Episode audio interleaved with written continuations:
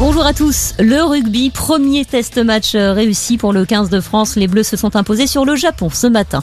L'autre événement sportif de la journée, c'est le Tour de France. À 12h35, les coureurs s'élanceront de Roskilde au Danemark pour rejoindre Nyborg, 202 km plus loin. Le tout en passant par un pont de 18 km au-dessus de la mer. Et puis le tennis à Wimbledon, troisième tour aujourd'hui. Harmony Tan, la tombeuse de Serena Williams, joue ce matin contre la Britannique Katie Boulter. Alizé Cornet sera quant à elle opposée à la numéro 1 mondiale Iga Swiatek. Chez les hommes, Richard Gasquet sera sur les cours. Dans l'actualité également, les départs en vacances. Journée orange sur les routes aujourd'hui. Drapeau orange aussi demain, mais uniquement pour la région Auvergne-Rhône-Alpes.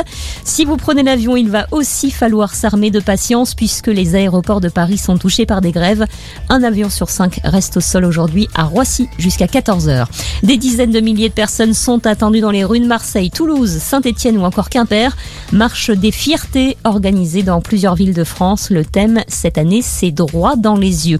Autre manifestation prévue aujourd'hui dans tout le pays pour défendre le droit à l'avortement. Les associations appellent à descendre dans les rues pour que ce droit soit inscrit dans la Constitution.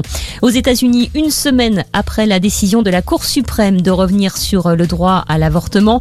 L'État de New York prend les devants et veut désormais inscrire ce droit dans sa constitution, ainsi que celui à la contraception. Il a été voté par le Sénat et doit maintenant passer devant l'Assemblée.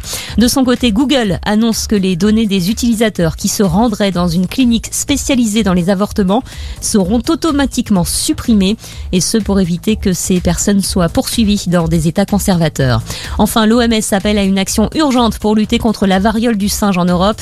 Les cas ont triplé en deux semaines sur le continent et représentent désormais 90% des cas enregistrés dans le monde depuis la mi-mai.